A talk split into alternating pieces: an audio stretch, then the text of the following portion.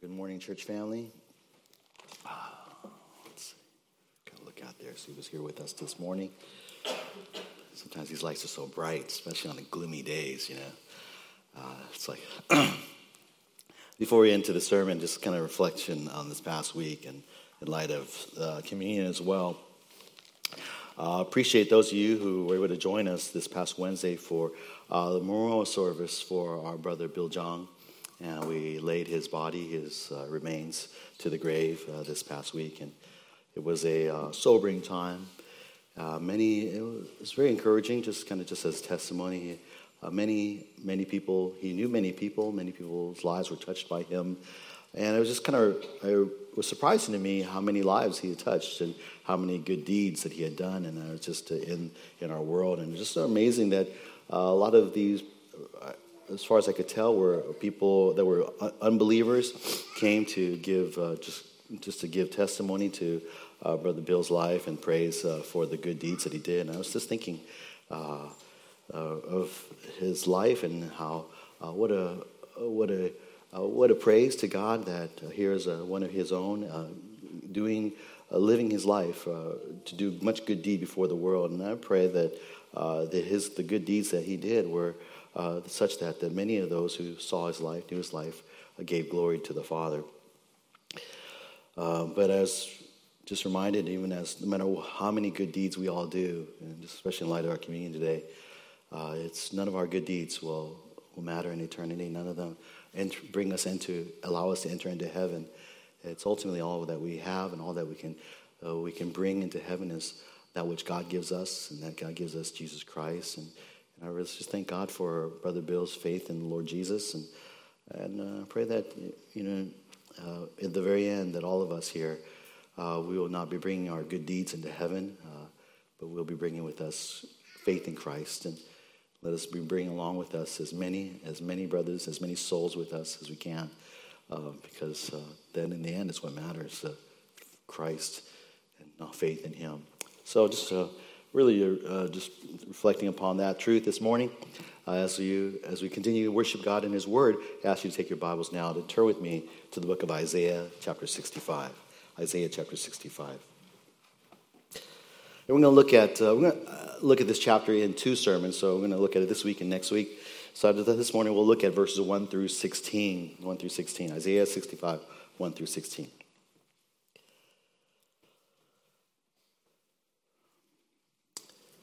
Will you pray with me one more time? Father in heaven, thank you for your word. Father, as your word goes forth, we pray that your spirit will take your word, teach us, show us these, this, these truths in, in this text. Not only its significance for your people in the days of Isaiah, but your people throughout history and your people to this day. Father, may you speak your word and cause it to show, to cause us to grow in our faith and trust in you uh, as a body of Christ. Thank you, Lord, for your word, and pray you be glorified through the preaching of it. In Jesus' name, amen.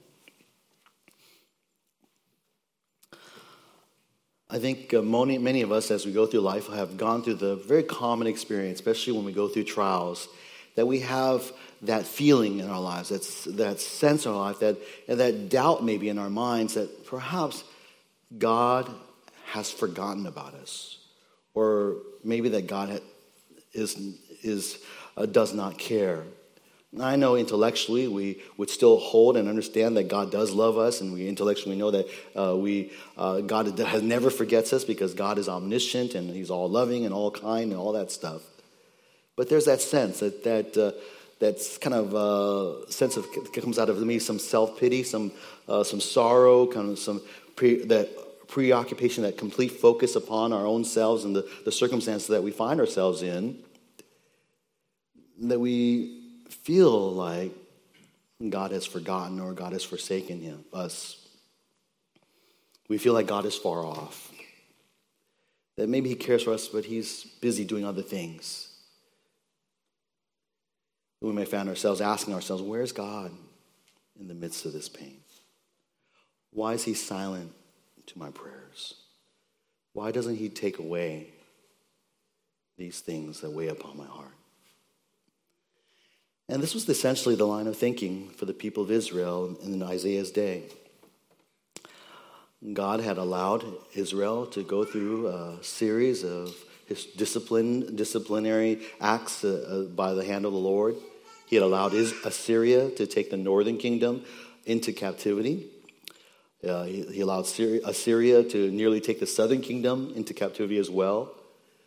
He had a promise that Babylon would come one day to finish the job and take the southern kingdom into captivity for a period of 70 years.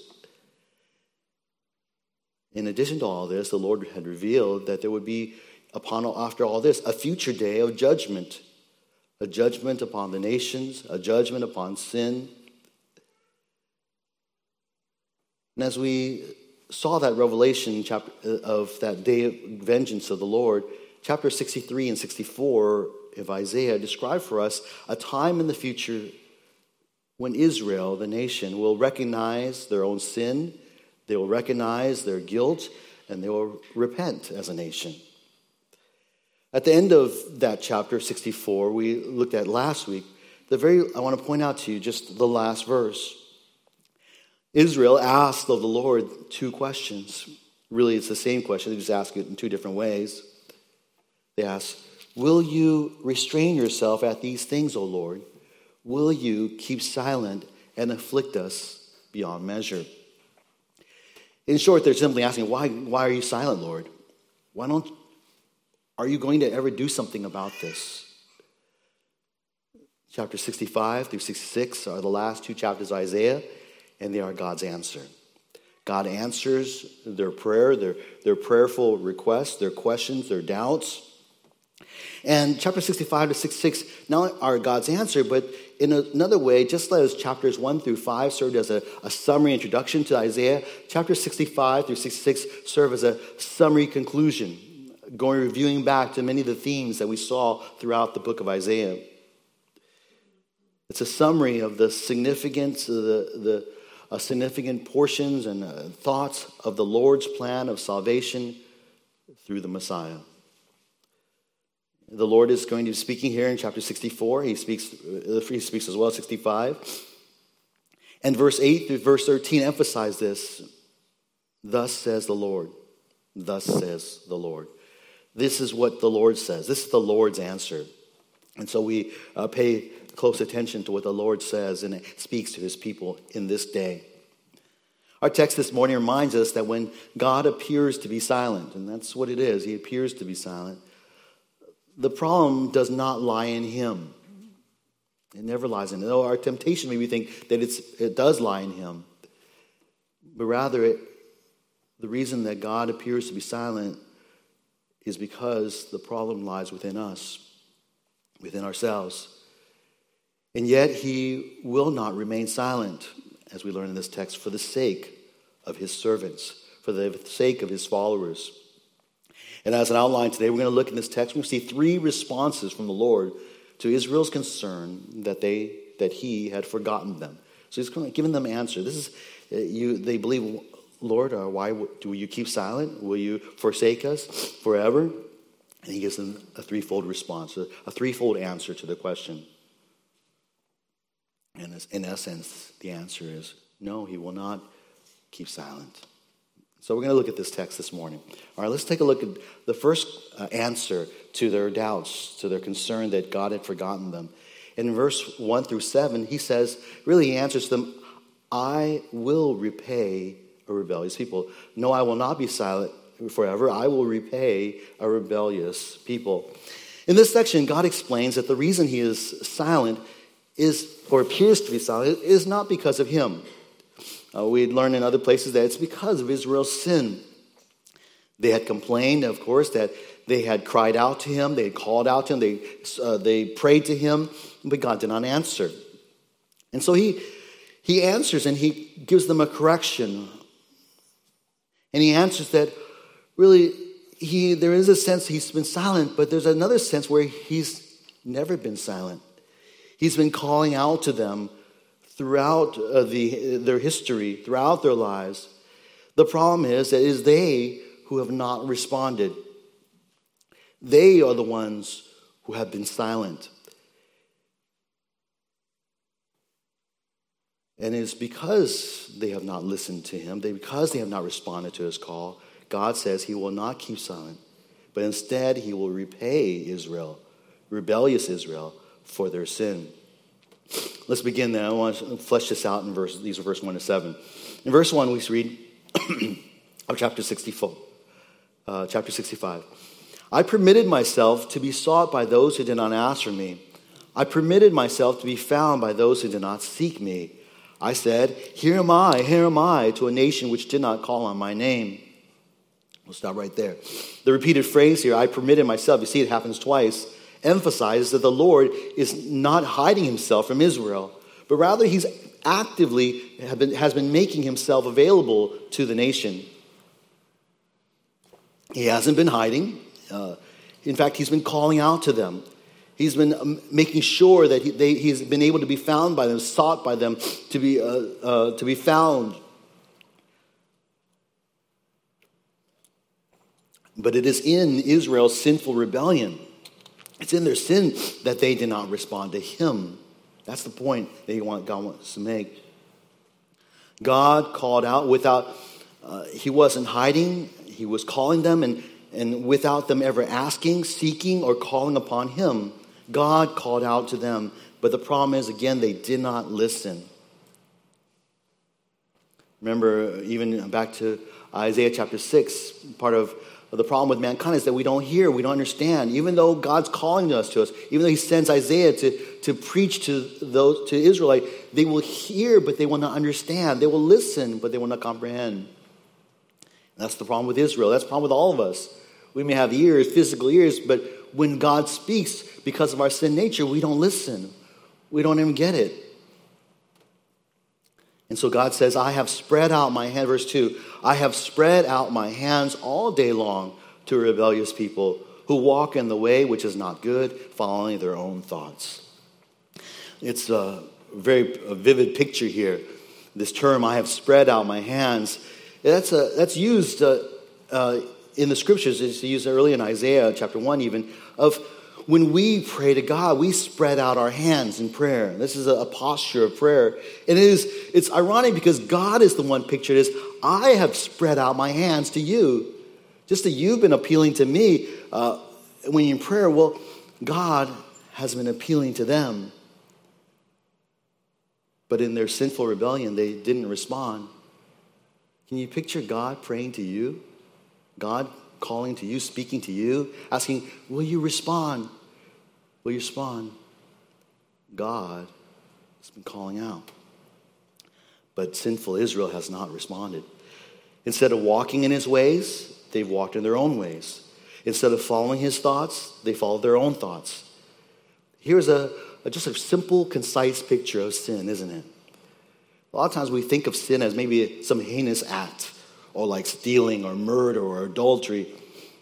But the basic heart of sin, the, the, real, the true essence of sin, the, the heart of sin is that simply we choose our own way instead of God's way. We choose to, our thoughts rather than God's thoughts. Whenever you choose not to heed God's instruction and do whatever you think is right in your own eye, that is sin. No matter how small or insignificant it, that may seem to you, it is sin before God particularly for Israel, who were God's covenant people, to go against God's ways, to go to reject God's thoughts, their sin, because they had a covenant with God, was an act of rebellion to God.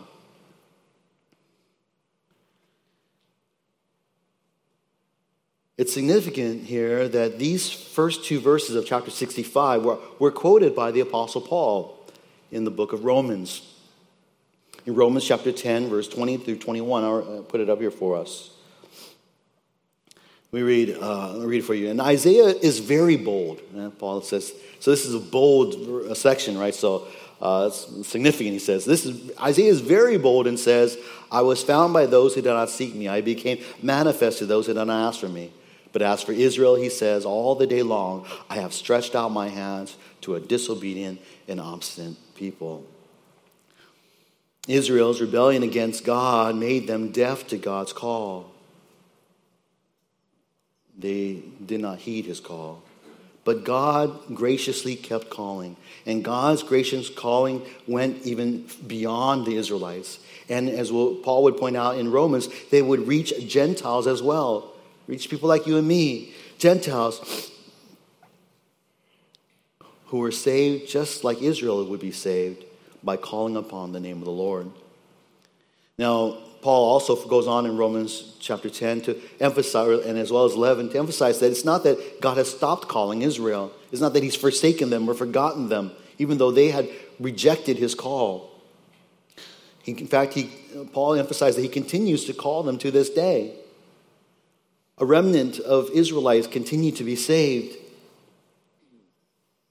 But for the rest, for the rebellious of Israel, God will continue to judge. And we come, as we come back to verse 3 to 5 of chapter 65, the description of their sin continues. This is why God continues to judge Israel. Uh, these characteristics, these, these actions, these specific actions, continue to reflect Israel even to, uh, throughout the ages. Israel was involved in the pagan worship of other gods. They did not worship their God, they worshiped, and instead they worshiped other gods. We'll read verse 3 through 5. Listen to this description of the idolatrous worship of Israel in, this, in Isaiah's day. a people who continually provoke me to my face, offering sacrifices in gardens and burning incense on bricks, who sit among graves and spend the night in secret places, who eat swine's flesh and the broth of unclean meat is in their pots who say, Keep to yourself, do not come near me, for I am holier than you. These are smoke in my nostrils, a fire that burns all the day. That's Israel's worship of idols was basically a continual provocation to the Lord. And, and keep in mind, it's, if you remember the, earlier in Isaiah, it's not that they had abandoned the worship of God completely right? They still had the temple, they still had their sacrifices, and they had their holy days, and they were going through all the motions. They, they followed through, the, they tried to obey the law in, in that way. But along with their temple worship, they, they somehow thought that they, were, that they were smart enough and that they were clever enough that they added the worship of all the other gods of the, of the surrounding nations as well. It's like uh, it says they were wanted to cover all their bases or something. And we see here these very interesting terms that, uh, speaking of the sacrifices and gardens and incense on, on bricks or, or maybe sometimes translate tiles, roof tiles. These referred to basically worship of Canaanite idols. Sitting among graves uh, implied a, a worship or attempts to commune with the dead. Even uh, those of you that come from maybe a, uh, um, like Chinese background like me, uh, we offer have ancestral worship. We're offering up to the dead, hoping that they would bless us. They, the Israelites, furthermore, they violated the ceremonial laws of God. They ate swine's flesh. They ate other unclean meats. So the whole list of descriptions here in 3 to 5 seem to convey that the Israelites were involved in numerous kinds of idol worship. It was a, a something called syncretism. That they uh, believed in, in, mixing together all the religions. Uh, sometimes some people do that because they, they think that, oh, it's just, well, I want to make sure I cover all my bases. I believe in Jesus. I believe in Allah. I believe in Buddha. I believe in, you know, Nirvana. I believe in all this stuff, so I'm just in case. Some people do this, of course, because they just think philosophically, they say, well, you know, really, they're just all the same. All roads lead to heaven, kind of of a thought. This was, these are basically reflective of human philosophies, human thoughts. And because of this, they really thought they were being clever. They thought they were, they were smart. They thought they were uh, maybe more knowledgeable, more advanced in their religious practices. And thus, as a result, they saw themselves as holier than, than thou, essentially. That's where this phrase comes from here. They set themselves apart. They say, I'm more holy you than you, so don't, don't, uh, don't come too near me. But to God, all this false worship, this hypocritical worship, was like an irritation, like smoke in the nostrils. So those of us uh, that have been wrestling with, you know, dry throat and coughing, hacking because of the fires, you know that's just that's just from fire that's like far away. Imagine being surrounded by smoke continually in your nostrils. It would sear you, it would make you cough and gag and, suff- and feel like you're suffocating. To the Lord, that's the description of it. It's like fire and smoke in his nostrils, a fire that keeps burning, the irritation that that caused. That's, that's what it was before the Lord. And so, verse 6 to 7 describe what God's going to do about this, this idolatrous worship of Israel. Verse 6 to 7, we read Behold, it is written before me, I will not keep silent, but I will repay. I will even repay into their bosom both their own iniquities and the iniquities of their fathers together, says the Lord, because they have burned incense on the mountains and scorned me on the hills. Therefore, I will measure their former work into their bosom. The phrase here, it is written before me, pictures basically a royal edict, a royal decree, basically, that's being recorded down, uh, like the law of a king being written down as law. And so God answers to the question essentially. He says, Will, and the other question is, Will you keep silent? God says, Let it be written down, I will not keep silent. But of course, his answer is not what they expect. The Lord doesn't say, I will, I will not keep silent. I'm going to rescue you. I'm going to answer your prayers. He says, The Lord, I will not keep silent. I will repay you for your sins. The Lord promised to repay Israel for their sins of idolatry, their guilt, and their, as well as their father's guilt. Then there will be assessed, and a corresponding judgment will be measured out to them, like incense. You can imagine there's a picture of that same measure of incense is going to be poured out into their bosom. They would receive the recompense for their sins.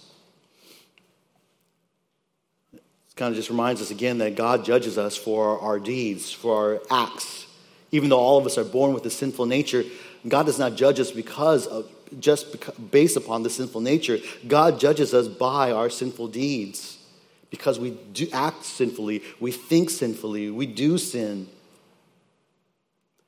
Remember Isaiah chapter 1, verse 28, earlier, just the, the, that God does judge sin, but transgressors and sinners will be crushed together, and those who forsake the Lord will come to an end. See, God will not keep silent.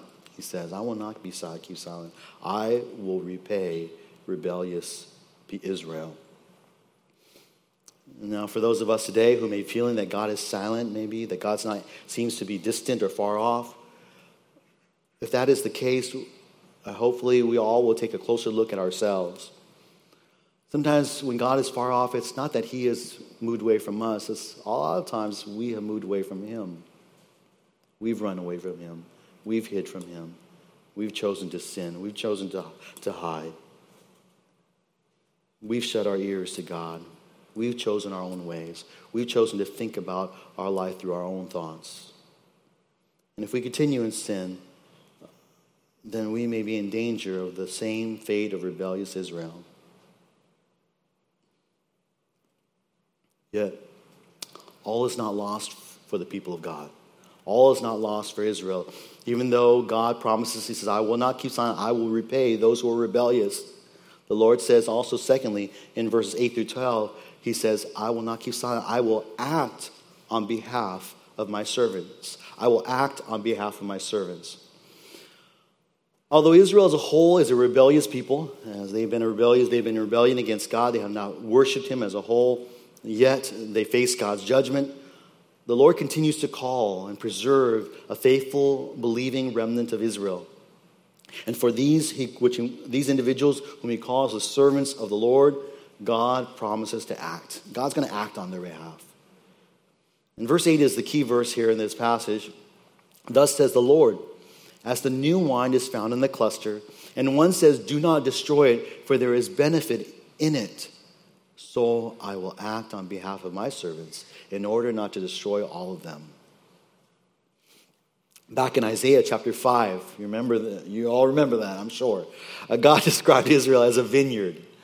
That he says, You were a vineyard. I, I planted you. I, I watered you. I, I, I took care of you. I made you into this beautiful vineyard place. And I was expecting you to produce good grapes, but what happened? It produced only worthless grapes. And so, what did God decide to do? He, just, he destined that vineyard for judgment, even though it was his vineyard, it belonged to him. But here in this verse, we find that in this worthless vineyard, destined for judgment, there are actually a few clusters of grapes. This whole vineyard, there are a few clusters just here and there of grapes from which new wine could be made. They were beneficial. Yes, uh, maybe the whole field is wasted, but there's a, you know, if you're going to burn the whole field and then you see a little cluster of grapes there, what do you do? You say, well, I'll burn it too. No, you're going to take that cluster of grapes. You go preserve that cluster of grapes, right? You're not just going to waste it. You say, oh, I'm going to just burn every, all the, you're going to burn everything, you a pile of, of garbage, but in that pile of garbage, you see, oh, there's a diamond there. I'll burn it. It's just a small little piece of that garbage, anyways. No, it's valuable. There's benefit. And just as God sees benefit in these, these few clusters, He says, I do not destroy that cluster of grace, for there is benefit in it. And so, in the same way, because there is always, God preserves or makes there to be a faithful remnant, a small amount of Israelites who are faithful, God will not destroy all of Israel. God will preserve this remnant. He'll preserve that cluster. He will not destroy them all. He elaborates on this. Verse 9 to 10. And here's this promise to, to, this, to Israel I will bring forth offspring from Jacob, that's uh, also named for Israel, and an heir of my mountains from Judah. Even my chosen ones shall inherit it, and my servants will dwell there. Sharon will be a pasture land for flocks, and the valley of Achor a resting place for herds, for my people who seek me. Here again, we, uh, we see uh, the allusions to the Abrahamic covenant. And the Abrahamic covenant promises uh, were threefold, if you remember. They were threefold. They, a promise of a, of a descendants, promise of a land, as well as promise of a blessing. And here, two of those promises are alluded to the descendants and land promises. That God is going to raise up descendants from Jacob and Israel who will inherit this promised land, the mountains, his mountains. My mountains, it goes back, these are the mountains of Palestine, the mountains of Israel, of Canaan, where Israel had, one, had offered worship to idols. He says, These servants whom he preserves, these whom he will call out, are his chosen ones. They are elect. We can understand the doctrine of election. See, all, and we understand that all, just like for Israel, is same for, for people like us, Gentiles today, none of us would believe in the Lord Jesus Christ. None of us would turn our faith in God unless God had chosen us. You think of Ephesians chapter 1 for that. These chosen ones are elect by God for salvation. They are, these servants are going to dwell in the land. God will not destroy Israel, and He will act on behalf of these few servants. He will have to save them, He will have to give them an inheritance. In fact, he will give them the full inheritance. There's two references to geographical places, Sharon and Achor, were basically two valleys on the opposite ends of, of, uh, of Canaan. One on Sharon to the west, the coastal plains, and Achor uh, to the east, uh, near Jericho.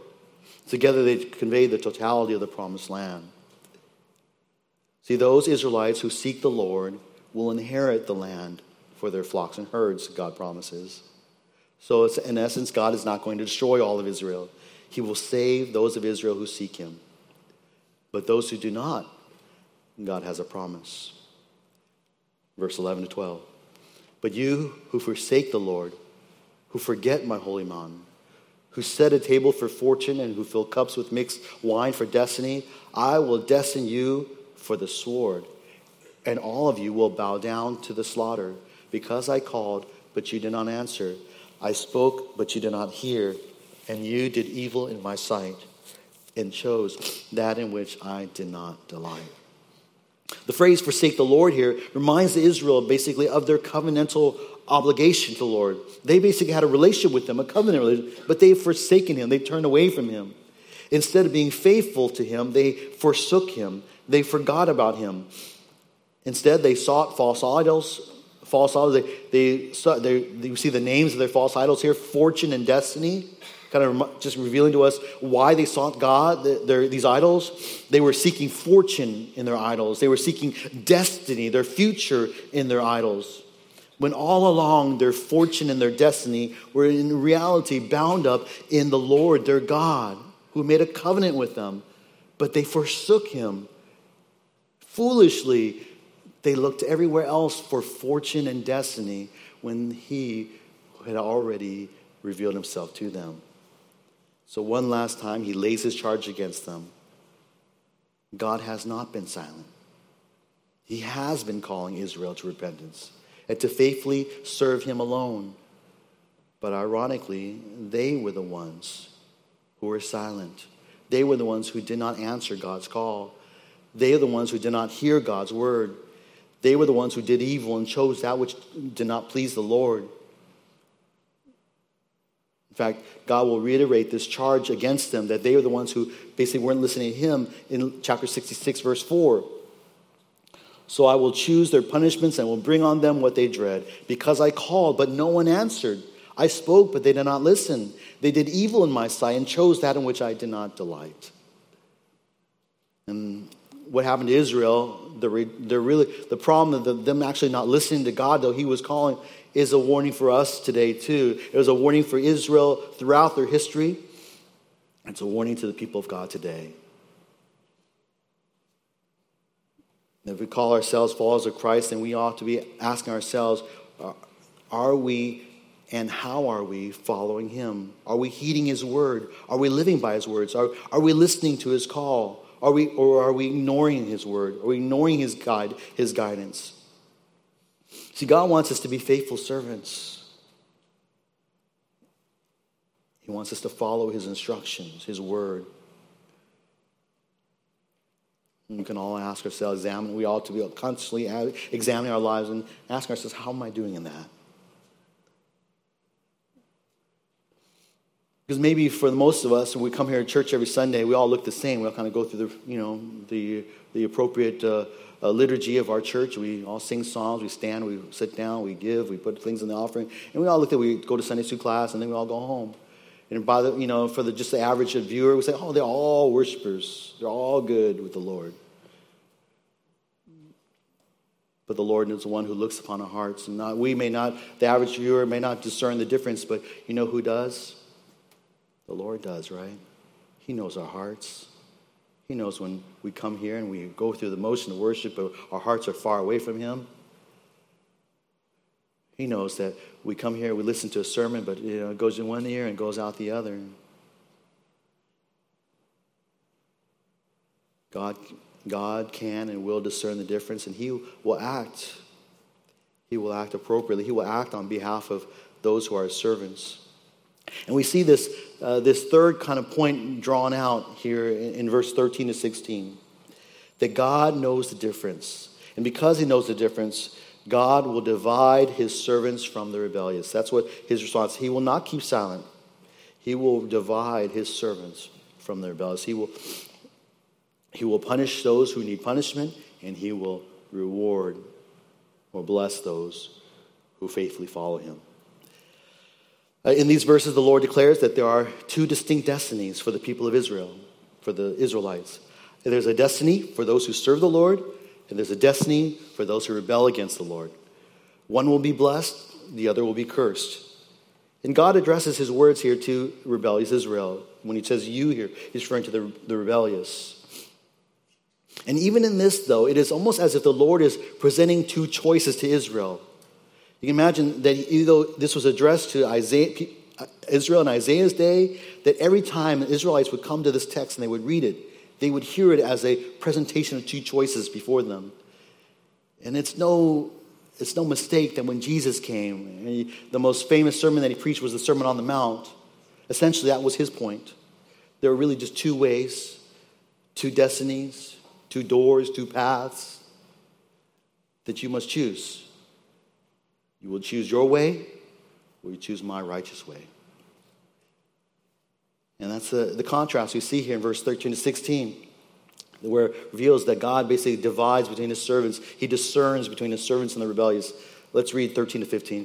Therefore, thus says the Lord God Behold, my servants will eat, but you will be hungry. Behold, my servants will drink, but you will be thirsty. Behold, my servants will rejoice, but will you will be put to shame. Behold, my servants will shout joyfully with a glad heart, but you will cry out with a heavy heart, and you will wail with a broken spirit. You will leave your name for a curse to my chosen ones, and the Lord God will slay you, but my servants will be called by another name.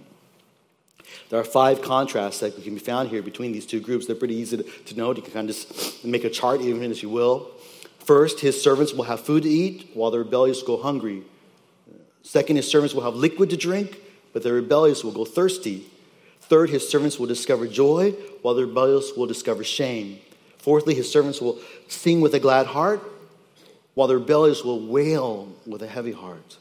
And lastly, the rebellious will have a, a cursed name, a cursed name that ends with being slain by the Lord God, while his servants will have a new name. A new name, another name. This, so what is this other name? It just makes us curious as soon as we see it. Uh, back in Isaiah chapter 62, verse 1 and 2, there's a reference there how God spoke that there would be a new name for Jerusalem as well. He will, uh, he will not keep silent. Again, in context of the God promised not to keep silent. He will, for Jerusalem's sake, not keep quiet. The nations, verse 2, I want to emphasize the nations will see your righteousness and all kings in glory, and you will be called by a new name, which the mouth of the Lord will designate. Jerusalem. And so the, even the capital itself will have a new name. The people there will have a new name. A new name, or a name basically refers to one's character. That's one's, uh, who one is, the person. So when one gets a new name, it indicates a, a change in one's character, a change in one's uh, person, one's destiny. It's like how Abram was given a new name, or Abram was given a name Abraham, or Jacob was given the name Israel. For the people of God, they will be given a new name. For the Israelites who are faithful, God will transform his servants.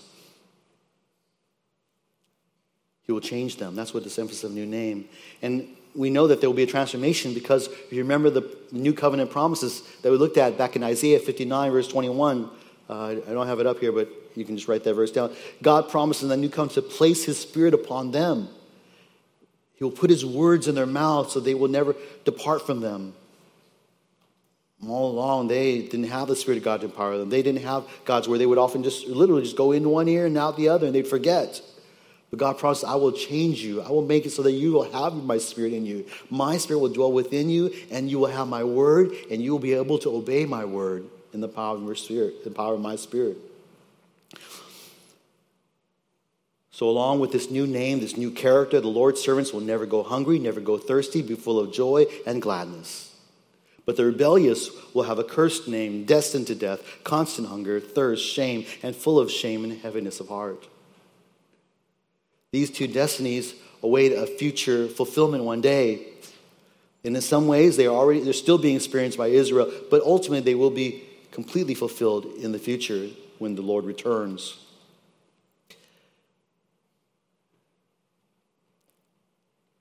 And verse 16 gives the assurance that these prophecies will take place, that the Lord will not forget Israel, that he remembers them. He will act on behalf of his servants. He will discern the difference between those who are rebellious and he will judge them, but at the same time, he will preserve those who are his faithful servants. Verse 16, why can he do this? Or why will he do this? Verse 16, because he who is blessed in the earth will be blessed by the God of truth.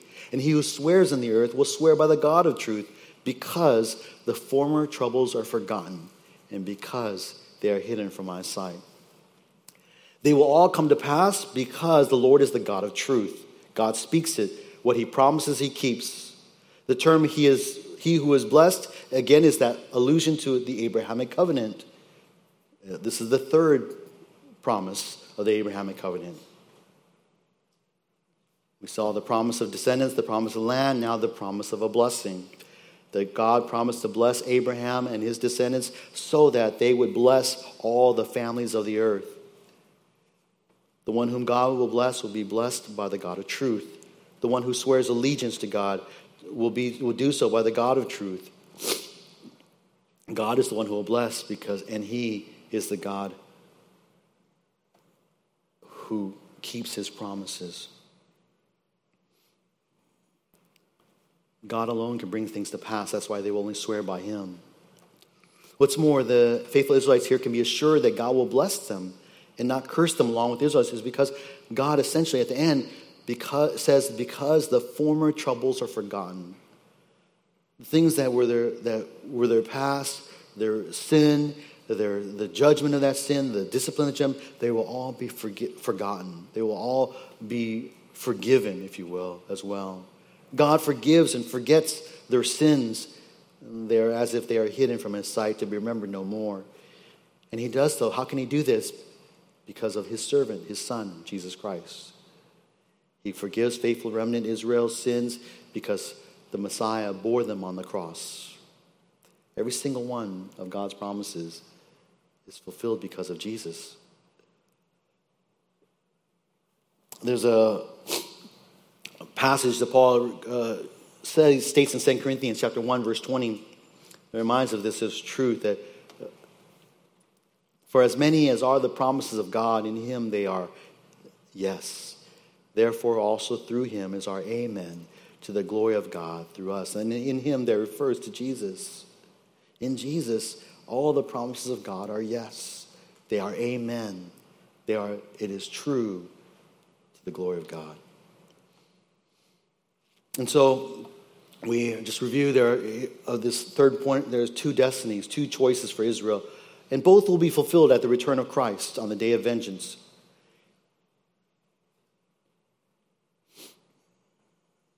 And to this day, in the nation of Israel, among the Israelites, wherever they are around the world, many continue to forsake him. Many do not worship him.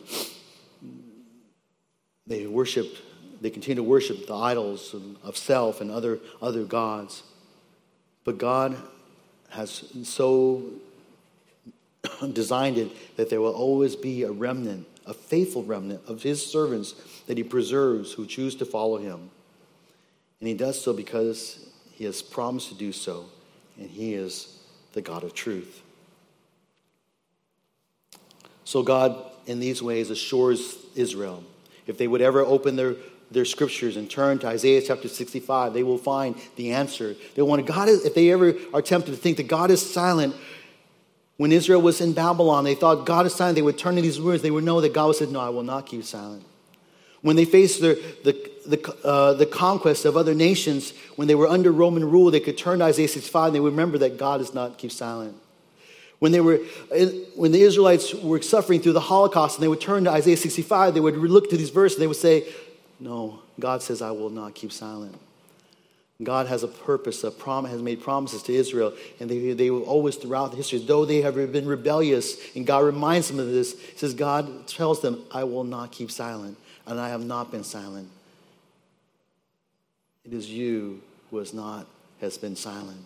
You have not been turning to me. You have not heard my word. You have not answered my calls. The Lord God continues, remains the same today. If rebellious Israel would not would just simply look to Isaiah 65, they would see the answer. They're tempted to ever think that God, God is not silent, or worse, like, oh, there is no God. They could look to this passage and God would tell them once again that I will not keep silent. And I will judge those who forsake me. I will repay the rebellious people. But for the sake of my servants, for the sake of you faithful among you, I will save you. I will deliver you. And I will, and one day, when judgment comes, I will discern the difference between the two. One will go into eternal joy, and the other one will go into eternal suffering. In many ways, these principles apply for us today, today as well. The Lord God remains saying He is not silent. He continues to speak to us through His Word that we looked at today, but the whole Word of God. He continues to speak through his gospel of salvation through faith in Jesus Christ. He calls on men and women everywhere to repent and believe in his Son. God is not silent. He calls us to salvation. And like Israel, we will either follow him or forsake him. It is your choice. But if you remember the depravity of sin or we remember that we, apart from God's activity on behalf of God, we, apart from God's activity on behalf of his chosen ones, none of us would follow. None of us would follow after him. Only when God enables us would we respond. And if God is calling you today, will you keep silent to his call?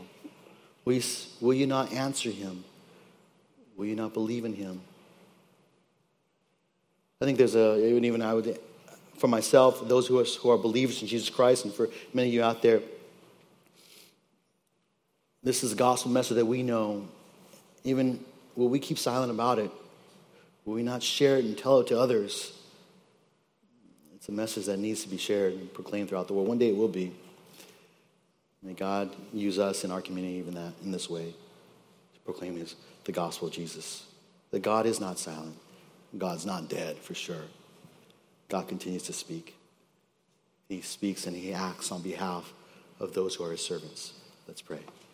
Father in heaven, thank you, Lord, for your word. Thank you for these truths. And we thank you that you are God who acts on behalf of your servants. Thank you for being a, though you, there is judgment coming, we thank you that you are God of mercy and grace. And you are God who is faithful and true, and you keep your promises, and you will one day come again, and you will dispense judgment upon the earth, but at the same time, Lord, you will deliver your people. We pray, we continue to pray for your people, your chosen nation, Israel.